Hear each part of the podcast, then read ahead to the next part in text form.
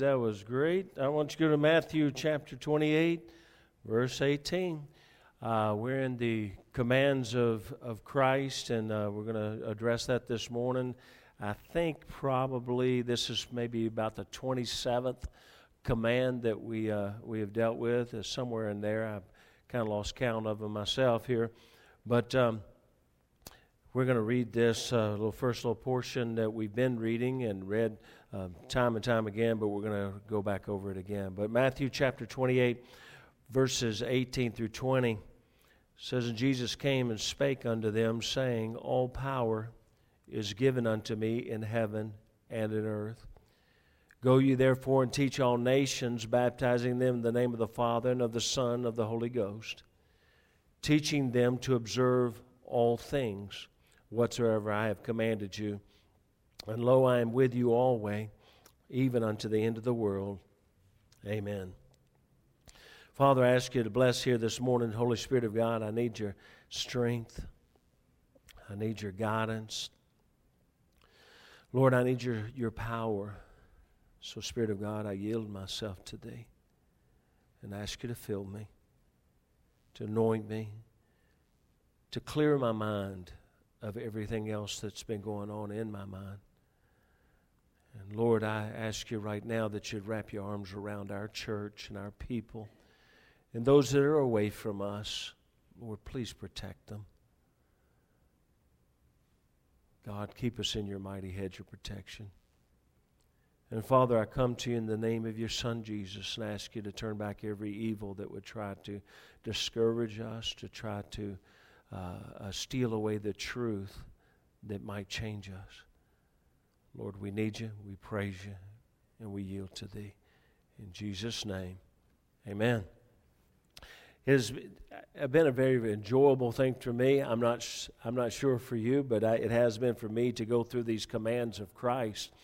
It's been ex- it really been exciting uh, to to look at it, and and uh, the Lord just uh, as I, as I said, you know, one night I was out praying and and and just felt very impressed that I was supposed to uh, to do this and wasn't sure where it would go, wasn't sure really what it even was. I just thought, you know what, uh, I, I want to find out the commands that Jesus gave to us.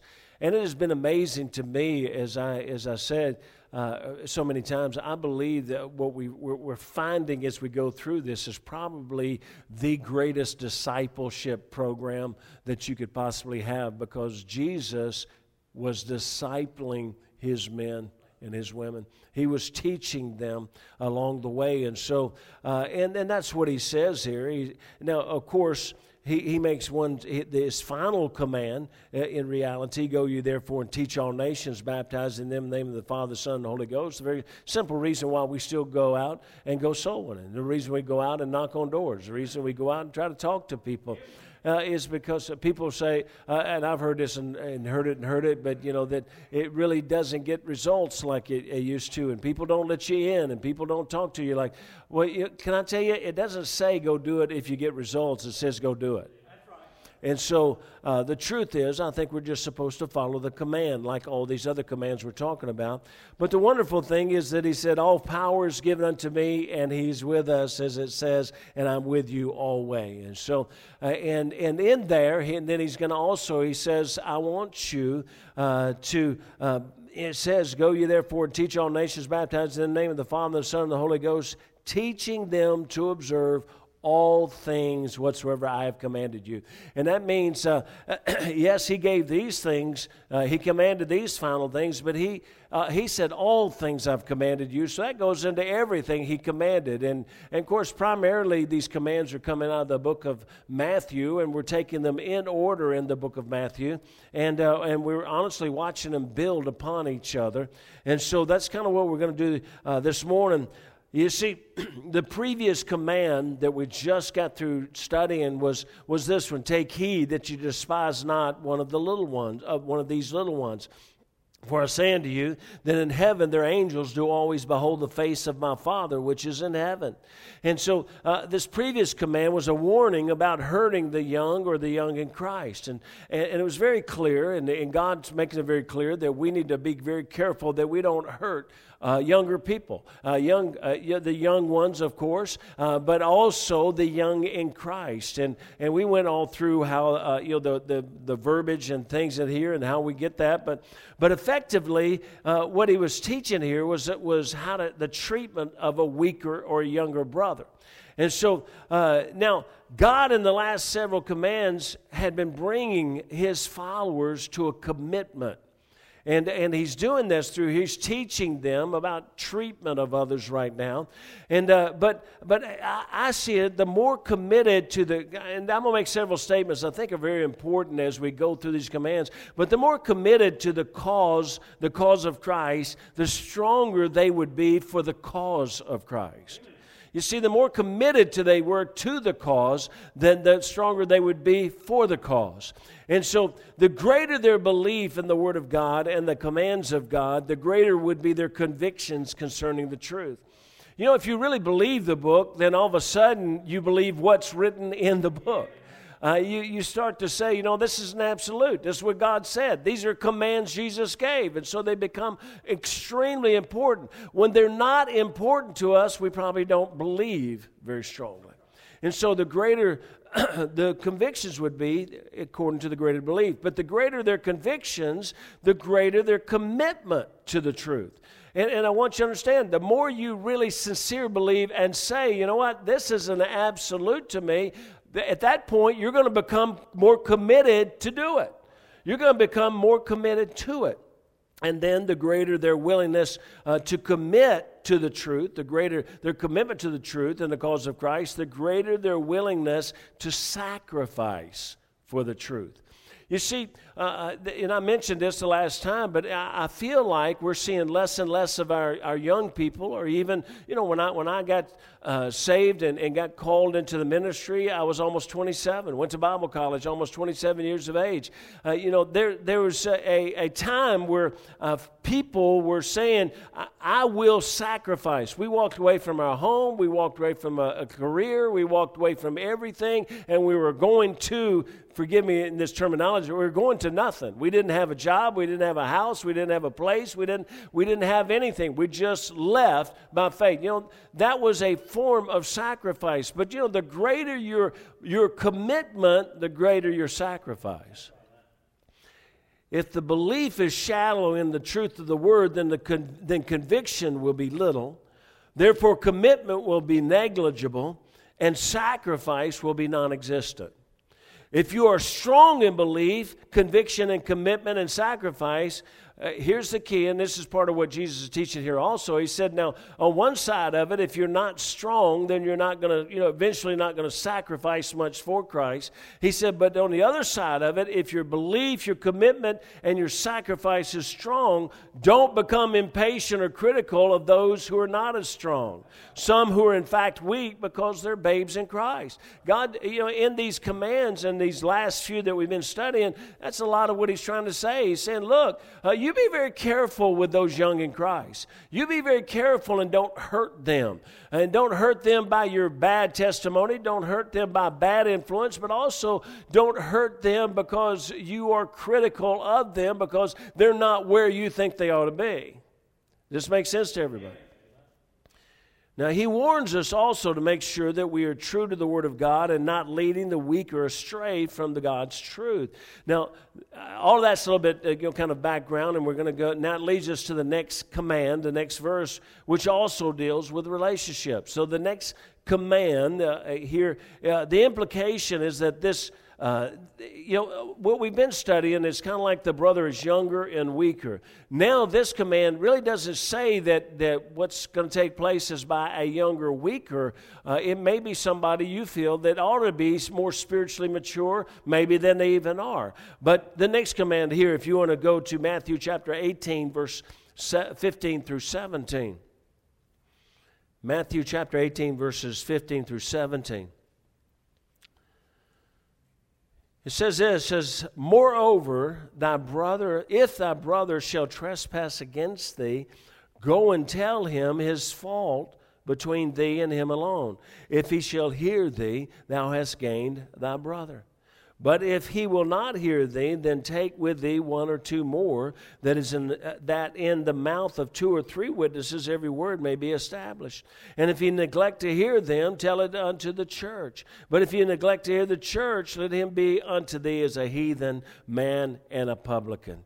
Now, this there's so honestly there's so much in, in this command than this passage right here. It's amazing. But in this verse, offense is an act that has been committed against you, not necessarily. No, listen to this. It's a it's an offense. It's an act that has been committed against you, but it doesn't mean that you necessarily have been offended by it.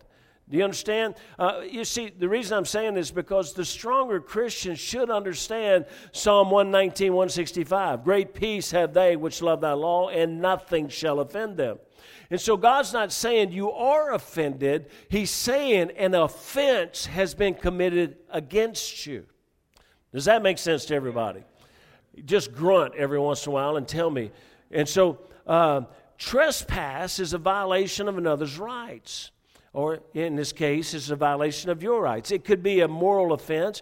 Uh, this situation, I believe, seems to be an offense that violated one of God's laws. Now, I believe in the description of how to handle this. I believe it's it's more uh, you know it's more of a violation of one of God's laws. By that I mean maybe you've been lied to.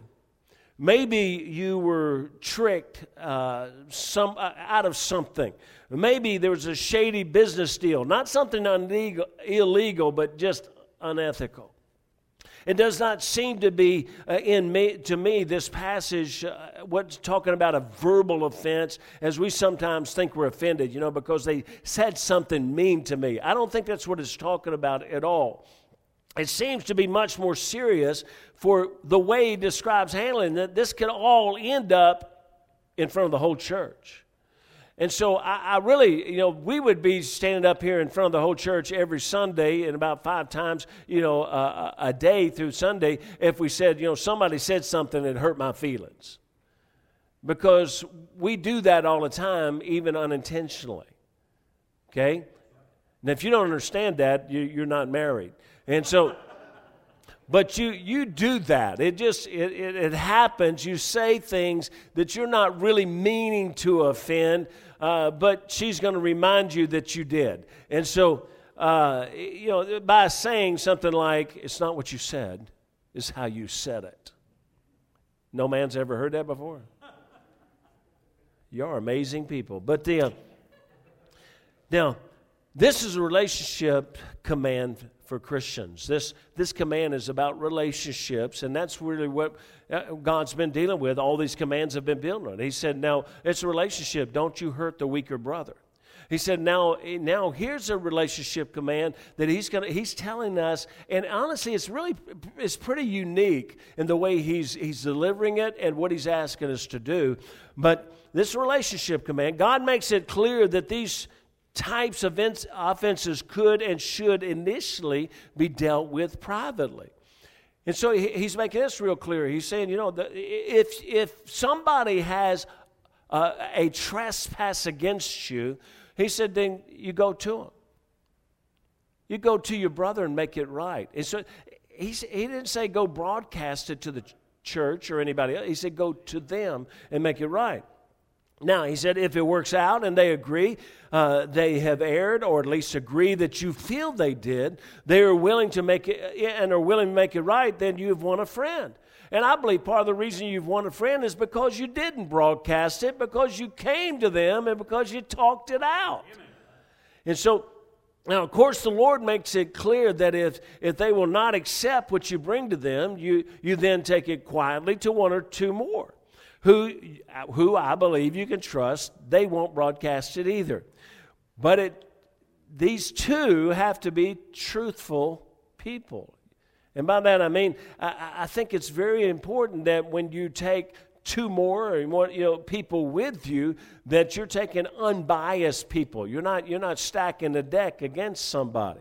You're taking some people with you that says, you know what, uh, you, you, know, I've explained the situation, uh, and you, they may say, you know, I don't agree with you. Well, okay, fine, but but I want you to go with me because I still believe this is something. I think they've done something against me. I think there's an offense here. So uh, I believe this should be unbiased. Now, the scripture says this it says, But if he will not hear thee, then take with thee one or two more, then in the mouth of two or three witnesses every word may be established. Now, in this part, two or three witnesses, I think this also is, is very important because I believe that makes it clear that we have a situation where you are going to confront someone that does not agree that they have wronged you. You see, the reason you need people to go with you, you've gone to them, and, and when you went to them, it didn't work out.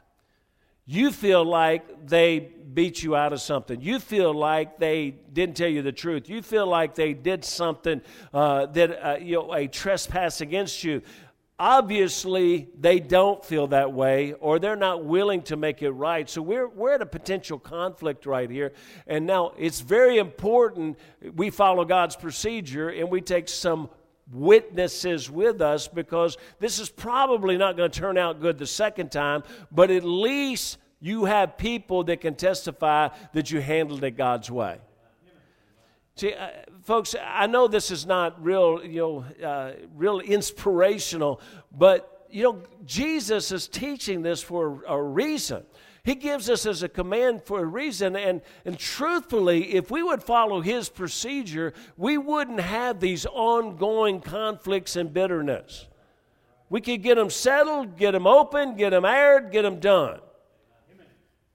Now, he makes it clear that we have a situation where you're going to confront someone that does not agree that they have wronged you or at least unwilling to make it right. This person could easily become argumentative, and therefore a conflict could occur, and this is why we need to have these additional people. But finally, if this person will not make it right the situation, it is to go before the church. Now, this again seems, uh, sure seems to be something more serious than someone said something I did not like. Uh, as, and that's often the way we feel like you know, we've been trespassed against or we've been offended. Uh, especially since it says if you neglect to hear the church. Now, watch this. This, is, this means it must be some kind of serious offense because it says, If he neglect to hear the church, let him be unto thee as a heathen man and a publican. Now, I want you to understand that I believe that this is probably uh, hinging most, most often on some sort of financial issue.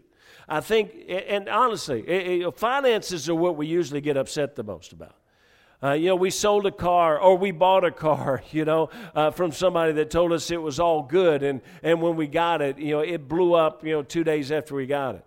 Uh, that's why I would, uh, back at, uh, I've had so many cars given to me and I've given away so many cars. And I give them away because I don't want somebody to ever look back at me and say, I took their money, you know, because they drive, I don't know if it's going to last out of the driveway.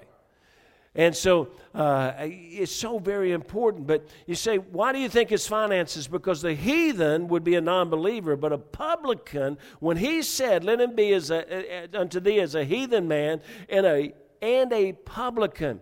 Well, the publican was a tax collector, most often a tax collector, and these were often people who took portions they were not to take. They took money from the people unjustly. The tax collectors were a class detested not only by the Jews, but by the other nations also, both on account of their employment, what they were doing, just taking money from them, but also because of their harshness, their greed, their deception, uh, which they, they perpetrated in their job. And so and the Lord's saying, let him be like one of those somebody, a publican that comes and steals your money.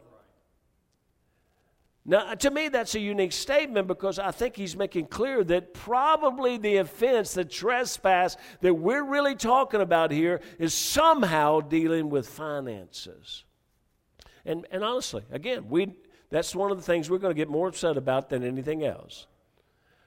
Folks, that, that's why folks, I learned an old truth a long time ago. Look, if you're going to loan, uh, loan somebody money, only loan it if you can lose it, and you can look at it as though it's not a loan, it's a gift.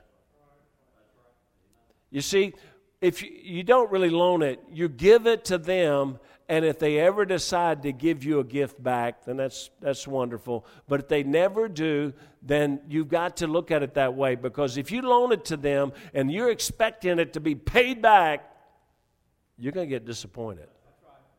You're going to get disappointed. Now, uh, this brings us back to the thought that this was probably an issue of possession of money. Possibly the sale of an animal that was not in good health or, or what it should be back in this time period. Maybe goods that did not weigh what they should have weighed. You know, they, they did that sometimes often. Uh, just when I was reading through this and, and or studying this, uh, I, I, what came in my mind was me and my with my dad so many times, and he's been a lot on my heart and mind here recently, just because you know last week was the uh, or the the this past week was the anniversary of his home going first year. You know, uh, a year ago, July the 11th, he went to heaven, and and uh, I drove drove back from the same camp on the same day uh, July 11th and made that same exact trip back. And it was all a, a lot of emotions.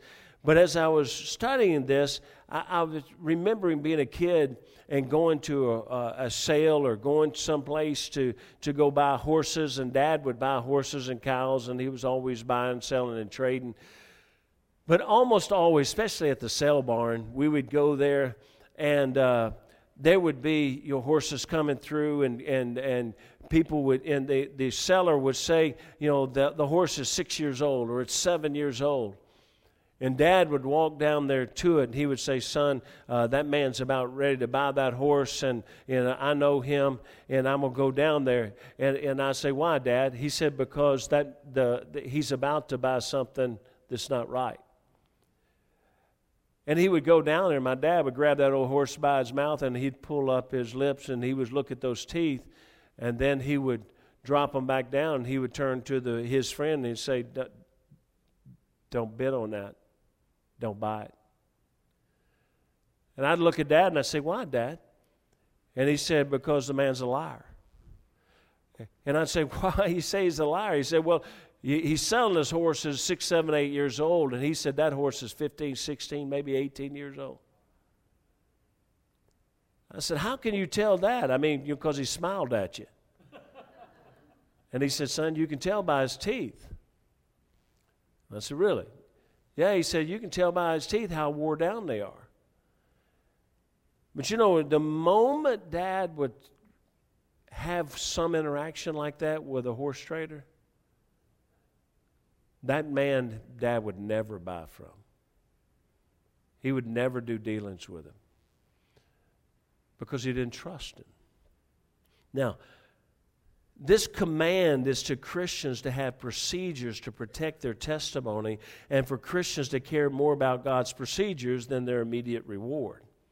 Finally, we must go back to the definition of trespass, which will further help, further help us to understand that this procedure was not and is not for the verbal offenses by which so many are offended. The definition of trespass is a violation of my rights. That's one of the definition, of violation of my rights.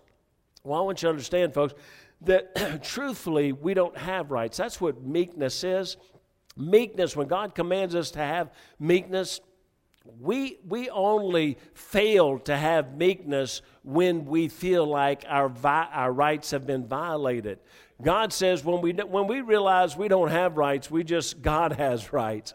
Uh, that we really just have the will of God. He said, then we, then we can truly then have meekness in our life. And so in Proverbs, we see the result of offending man when the Holy Spirit was not present in him. You know, we already read this, but in Proverbs 18 19 it says, A brother offended is harder to be won than a strong city, and their contentions are like the bars of a castle.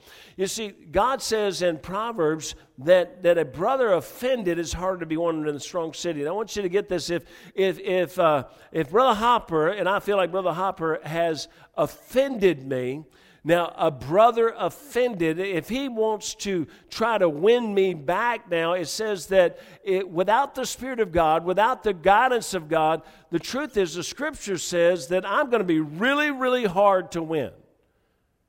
He says this, this is like, like trying to go win a city, like trying to take a castle. He said, he said that person, a brother offended, is harder to be won than a strong city. Now, now God's saying that when we live in our flesh, we offend somebody, you got to understand, you probably will never win their friendship back. And truthfully, dad's response to those men when somebody tried to sell him something that wasn't what it was, dad's response to him was flesh with flesh. And it says, You offend me because you're trying to cheat me. Well, guess what? You will never win me back. And that's what God, God says happens with humanity. Now, Jesus had a different plan for the born again, spirit filled Christian. That plan was the complete opposite of a response of the man without the Spirit of God. The man without the Spirit of God, the scripture says, he's going to be really hard to win. The truth is, you probably never will. But God says, this is such a unique thing. God says, listen, that's not even what I'm asking of you. I'm not asking you to forgive the man who's offended you. He said, I'm asking you to go to that man and make it right. The lost man says, You come and try to make it right with me. I'm not going to have it. The natural man says, I won't want it. The, the fleshly man, even a Christian carnal man, says, I don't, I don't, I won't receive it. But God says, You got it all wrong. You who have been offended need to go to Him.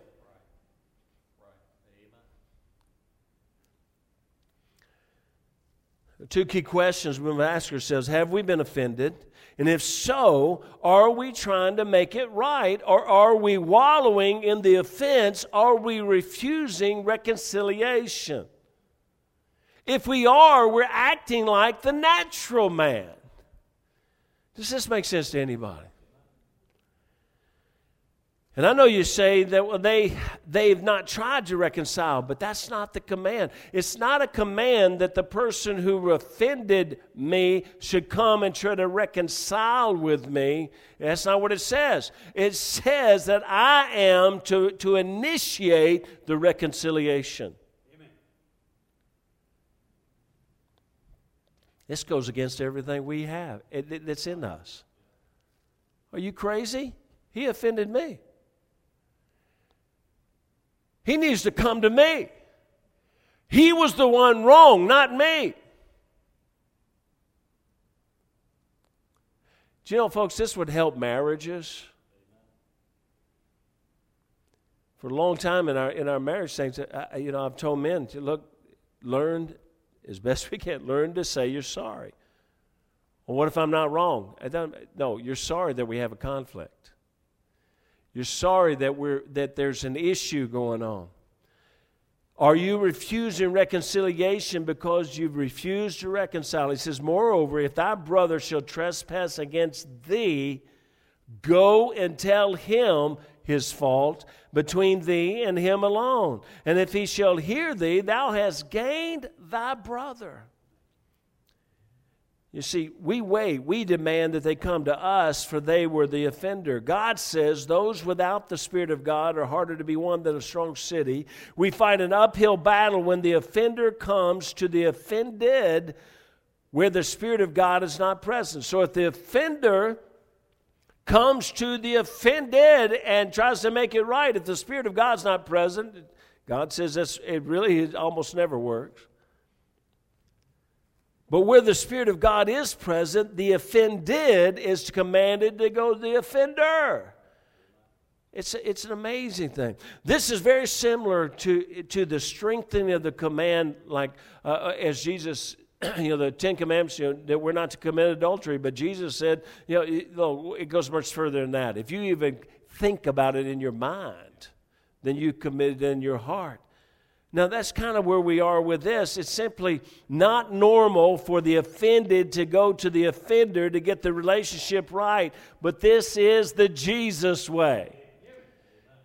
The Old Testament tells us that even the Christian of the, you know, the, the, the, the man of God in the Old Testament, he didn't have the Holy Spirit with him all the time. He would come uh, to him and go. But now we have the Holy Spirit in us all the time. If you're saved, amen? If you're saved, he is in us. That's who enables us to do what is not natural to us. The first question right now is not who has offended you, but rather who have you offended? The second question is if you have been offended, are you willing to go to that person to attempt to make it right? You see, it's such a perfect example. We offended Christ, yet he came to us and presented our offense that we might understand that we had offended him, and this was so that our offense might be forgiven. You know, the truth is, folks, uh, there's a lot more to this than we realize. You know, that we think, okay, I go to him and I say, okay, you have offended me. You think, well, that's ridiculous. He already knows he did. Not always. You know, I've told you this before, but you know, when I was when I was told by my old preacher that uh, every man lives by his own set of ethics, that was hard for me to swallow. And, as time went on, I realized, you know, people see right and wrong, black and white. They see it differently. They just do. They see it differently, and and he may not feel like that he has done anything wrong. You know, and and and so we either live in this this building bitterness, building anger, building frustration or somebody's got to be a Christian and say, you know what, we need to talk about this. We need to talk about this. And he, you know what might happen? He might look and say, brother, I didn't see it that way. And I'm sorry that you did, but I'm glad you came and talked to me about it. Now, I'm almost done here, but then came, it, it, amazing, we're going to join these, these uh, the next command uh, it's almost humorous, but after this command for the offended to go to the offender, then Peter comes to Jesus. Look at Matthew chapter 18, verse 21 and 22. And this is, it, it really is, it's so unique because this is so human. So Jesus has just got through saying, Look, if you've been offended, then you, as the, the, the one who's been offended, go to the one who has offended you, and you initiate making this right. Now, you have to understand in there there's a, there's an implication of, of forgiveness there's a there's a this is a spiritual state the truth is this is going and saying i am willing to obey god and i am willing to go to them and i need to be going with a spirit of forgiveness when i go now look at Peter. Matthew chapter 18, verse 21 22. It says, Then came Peter to him and said, Lord, how oft shall my brother sin against me and I forgive him?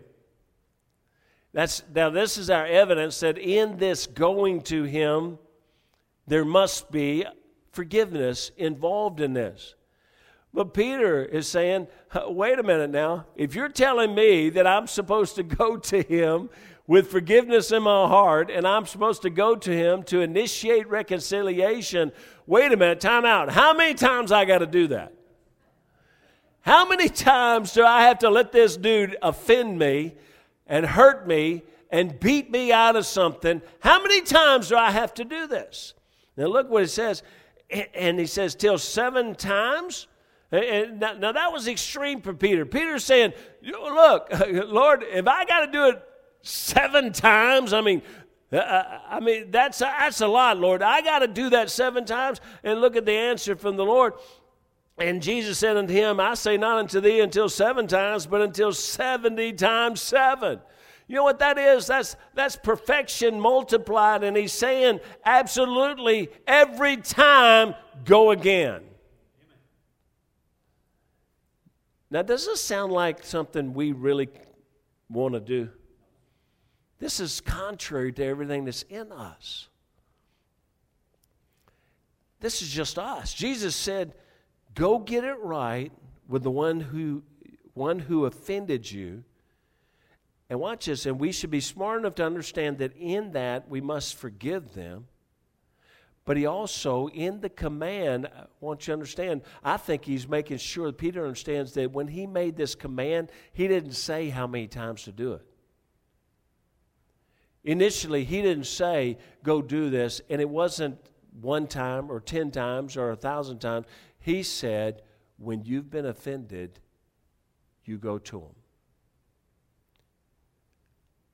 Doesn't matter how many times.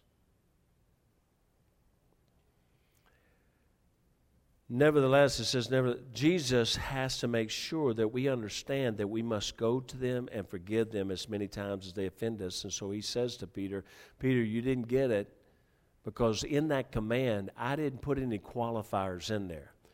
I didn't say how many times, which means it's unlimited. But now let me make it clear to you 70 times 7. And you know what that means, Peter. Now, here's the problem, folks. Here's us. Most of us live by the human philosophy fool me once, shame on me. Fool me twice. No, wait a minute. Yeah, fool me once, shame on you. Fool me twice, shame on me. Which means, okay, you fooled me once and you hurt me, but if I let you do it again, then it's my fault. In a sense that, again, that attitude of my dad that said, You tried to cheat me, I will never deal with you again. Now, what, what was he supposed to have done at that time? Now, we didn't understand it. None of us in church, we didn't understand it. We didn't understand the scripture, but dad should have gone to that man and said, Sir, uh, that horse is twice as old as you say it is. Now, that man could have denied it. He could have looked at him in sincerity and said, Bobby, it was sold to me at the, as being this age, and I'm not as good at you at looking at teeth. That's the best I. They might have worked it out instead of being a separation for life. That's why God says we don't let this lie. We got to get it dealt with. True forgiveness has an element of forgetfulness in it. You see, we, we so often, and, and I'm about done with this, but if we so often we have this kind of attitude if I've been burned, then I'm not going to let you burn me again. And if you've been burned, you should learn not to stick your hand in the fire. But watch this. I may learn from a situation and I may be careful about a situation, but that should not make me refuse to ever build another fire. It should not make me come to the point that I write Brother Hopper off forever. As a Christian, we need to talk about it. And you know what I need to do? At some point, maybe a little bit more carefully, we need to work together again. We don't just shut it down. And, folks, I've seen this in families, I've seen this in churches, I've seen it where people will quote, Well, I'm being a Christian to them because I'm not cussing them out, but I won't have anything to do with them. But clearly, I believe the Lord is saying, That's not what I want from you. So much so that I'm not, I don't think you need, you feel like you've been offended, don't wait on them to come make it right. You go to them. You go to them and you talk it out. And the truth is, if it's been something immoral, illegal that has taken place, right? and you don't you don't get this worked out like it should, then go back, take two more people with you and talk to them. Okay, guess what? If that won't work and it's some, something, and, and watch this, and you may understand this. you, what we think is, well, okay, if you're really going to be a Christian, we'll just drop it. No. If it's something that truly is where he is doing something evil, he's doing something crooked, he's doing something harmful, if he did it to me and he won't make it right, and he won't make it right when men come in, you know why you bring it to the church? Because if it's not dealt with, someone else may get hurt. It's really not a deliverance or, or a deliverance of him, it's, it's a protection of them. And God says that's got to be a pretty severe situation. Because when you get to that point, you're going to have to look at that person who is that belligerent and that attitude as a, as a lost man, as a publican who has come into your midst to steal. Now, that's an extreme situation, incredibly extreme situation. But I say this I would rather be involved with people and love people and trust people and get burned. And you know what I'm going to do? I'm going to try to follow God's procedure in that situation, but that's not going to keep me from ever getting involved with somebody again trying to help somebody again, trying to meet a need again. In other words, that's not going to keep me from ever having another fire. And can I tell you, by having another fire means I might get burned again, but I'm still going to have another fire. I'm, I'm going to interact with people. I'm going to, I'm going to, you know, I've, I've, so many times I've, people have said to me, can I borrow this? And can I tell you, it won't do you a bit of good right now because I don't have any money. But but so many times if I have it, I give it. And I'm gonna just tell you, there's been a bunch of times that I've never seen it again.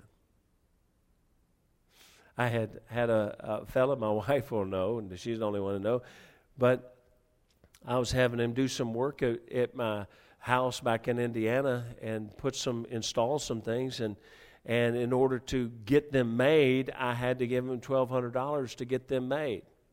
The only problem is they never came to my house. That's twenty years ago. You know, I've never seen that twelve hundred dollars. But I saw that man many times. And I talked to him, and I, uh, really, I only talked to him once about whether we were going to get him installed or not. I talked to him. And after that, I just treated him like a friend. Because I looked at it wasn't even a loan, although in some sense it was. But I knew when I gave him the money without the merchandise being present this was a possibility. But he couldn't do it because he didn't have the finances. He couldn't do it himself. He couldn't go buy it himself. And I knew he didn't have the finances to do it, so I gave him that money. You know, the truth is that money is not going to keep me be, from being his friend. But also, truthfully, I look at a passage like this and I think, one, Great peace have they which love thy law, and nothing shall offend them. So even, even a trespass against me, if I walk spiritually, it still shouldn't offend me. So I really shouldn't have anything to even get right.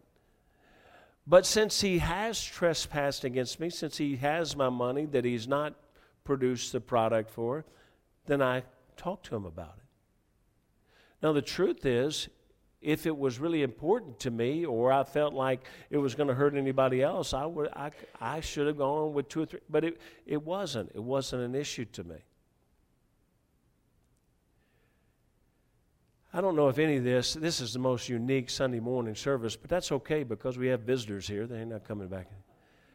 and it's not normally what I preach or how I preach, but but I've been trying to follow these commands in the order that God has given, and therefore, if God led me to do it, I believe this is a truth that we need to address in our own lives because the, we need to really face it. The fact is, is we hardly ever handle situations this way,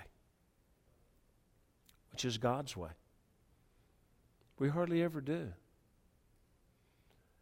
We handle them by counsel, we handle them by law, we handle them by legal procedure, we handle them by the police, we handle them by anger, by bitterness, by threats. We handle them by just saying, okay, I don't care. I'll write that person off. We, never, we really, this is not a norm. This is not the way we handle it. And I don't know who in here has had to deal with this, but I think probably everybody in here has had to deal with this in some way, shape, form, or fashion because I don't think I'm the only guy this happened to. It's like, uh, you know, I, I, I made one of these, these wonderful decisions. It was, we lived in Merrillville, Indiana. It was bitter cold, and, and I had little bitty girls, and I had these metal windows in my house, and I had about that much ice on the inside of the windows. And I'm thinking I got to do something because my kids got the flu. They got you know they got colds and constantly their little rooms are freezing. I got to do something about this. And about the time I was thinking that, a guy knocked on my door, opened the door, and he said, "You know what? I'm putting new windows in another house, and we remade too many the exact size you have." and I said, "Wow, that's great." Uh, Mr. Gullible. And so uh, I invited him in, and he came in, and he he said we can have these in tomorrow. And I thought, you know what? Uh, there's just one question. I, I want to go ahead and do it. I, my kids, I want to get these windows in. And he said, uh, We can do it. You know, here's the interest rate. And I said, Man, that's a high interest rate. Can I go, at, you go ahead and get them done, and then I'm going to go get a loan to pay off this to get that interest rate down? And he said, Sure. And I said, So there's no penalties, there's no anything that, yeah, yeah, sure. And, and, and it's all great, it's all wonderful. You can pay it off to, you know, the day after, and it won't cost you anything more than, you know, just the, the amount and all this.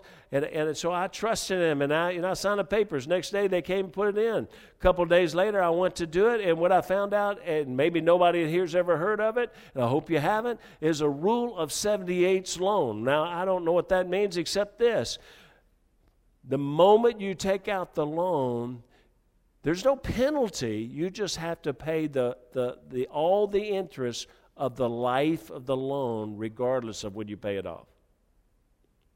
Which meant I had to pay more than double the amount of the windows.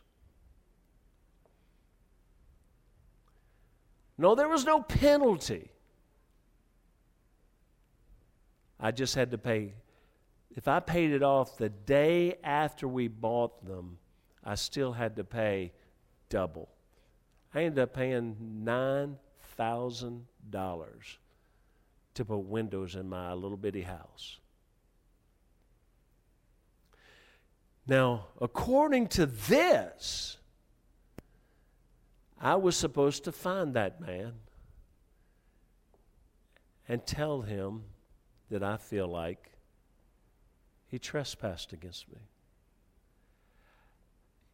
And you say, No, no, you're supposed to find that man and beat the fool out of him. No, I was supposed to find him. And you say, Now, what good would that have done? Can I tell you something? It would have done me good for the last 20 years. If I could have sat down with him for the last 20 years, it'd have done me good because I wouldn't have had the feelings in my heart for the last 20 years that I've had if I'd followed God's procedure. I really didn't mean to take as long as I did. God bless y'all. Thank you for bearing with me. Father, I pray that you'd bless our service this morning, Lord. I thank you for your love and your goodness, and I thank you for your plan and your commands. And Lord, I pray that this morning, I, I don't know who this might have touched or helped.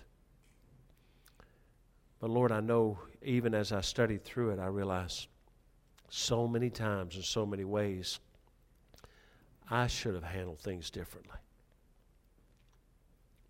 So, Lord, I pray, please, that you'd bless this short invitation.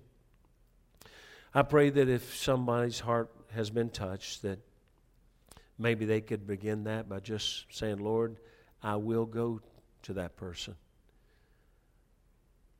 I know I need to. So, Father, I'm making a commitment to do it. I pray you to do that. And Lord, I thank you for those that have come to visit with us, some that have come that are moving into our area. Lord, I pray that we might be a help and a blessing to them, but Lord, that maybe this truth would be a help and a blessing to them also. There's no accidents with you, and we're here for a reason. So, Lord, please bless our little short invitation, please. I'd like for everybody to stand. This is kind of our procedure. I know this morning's message didn't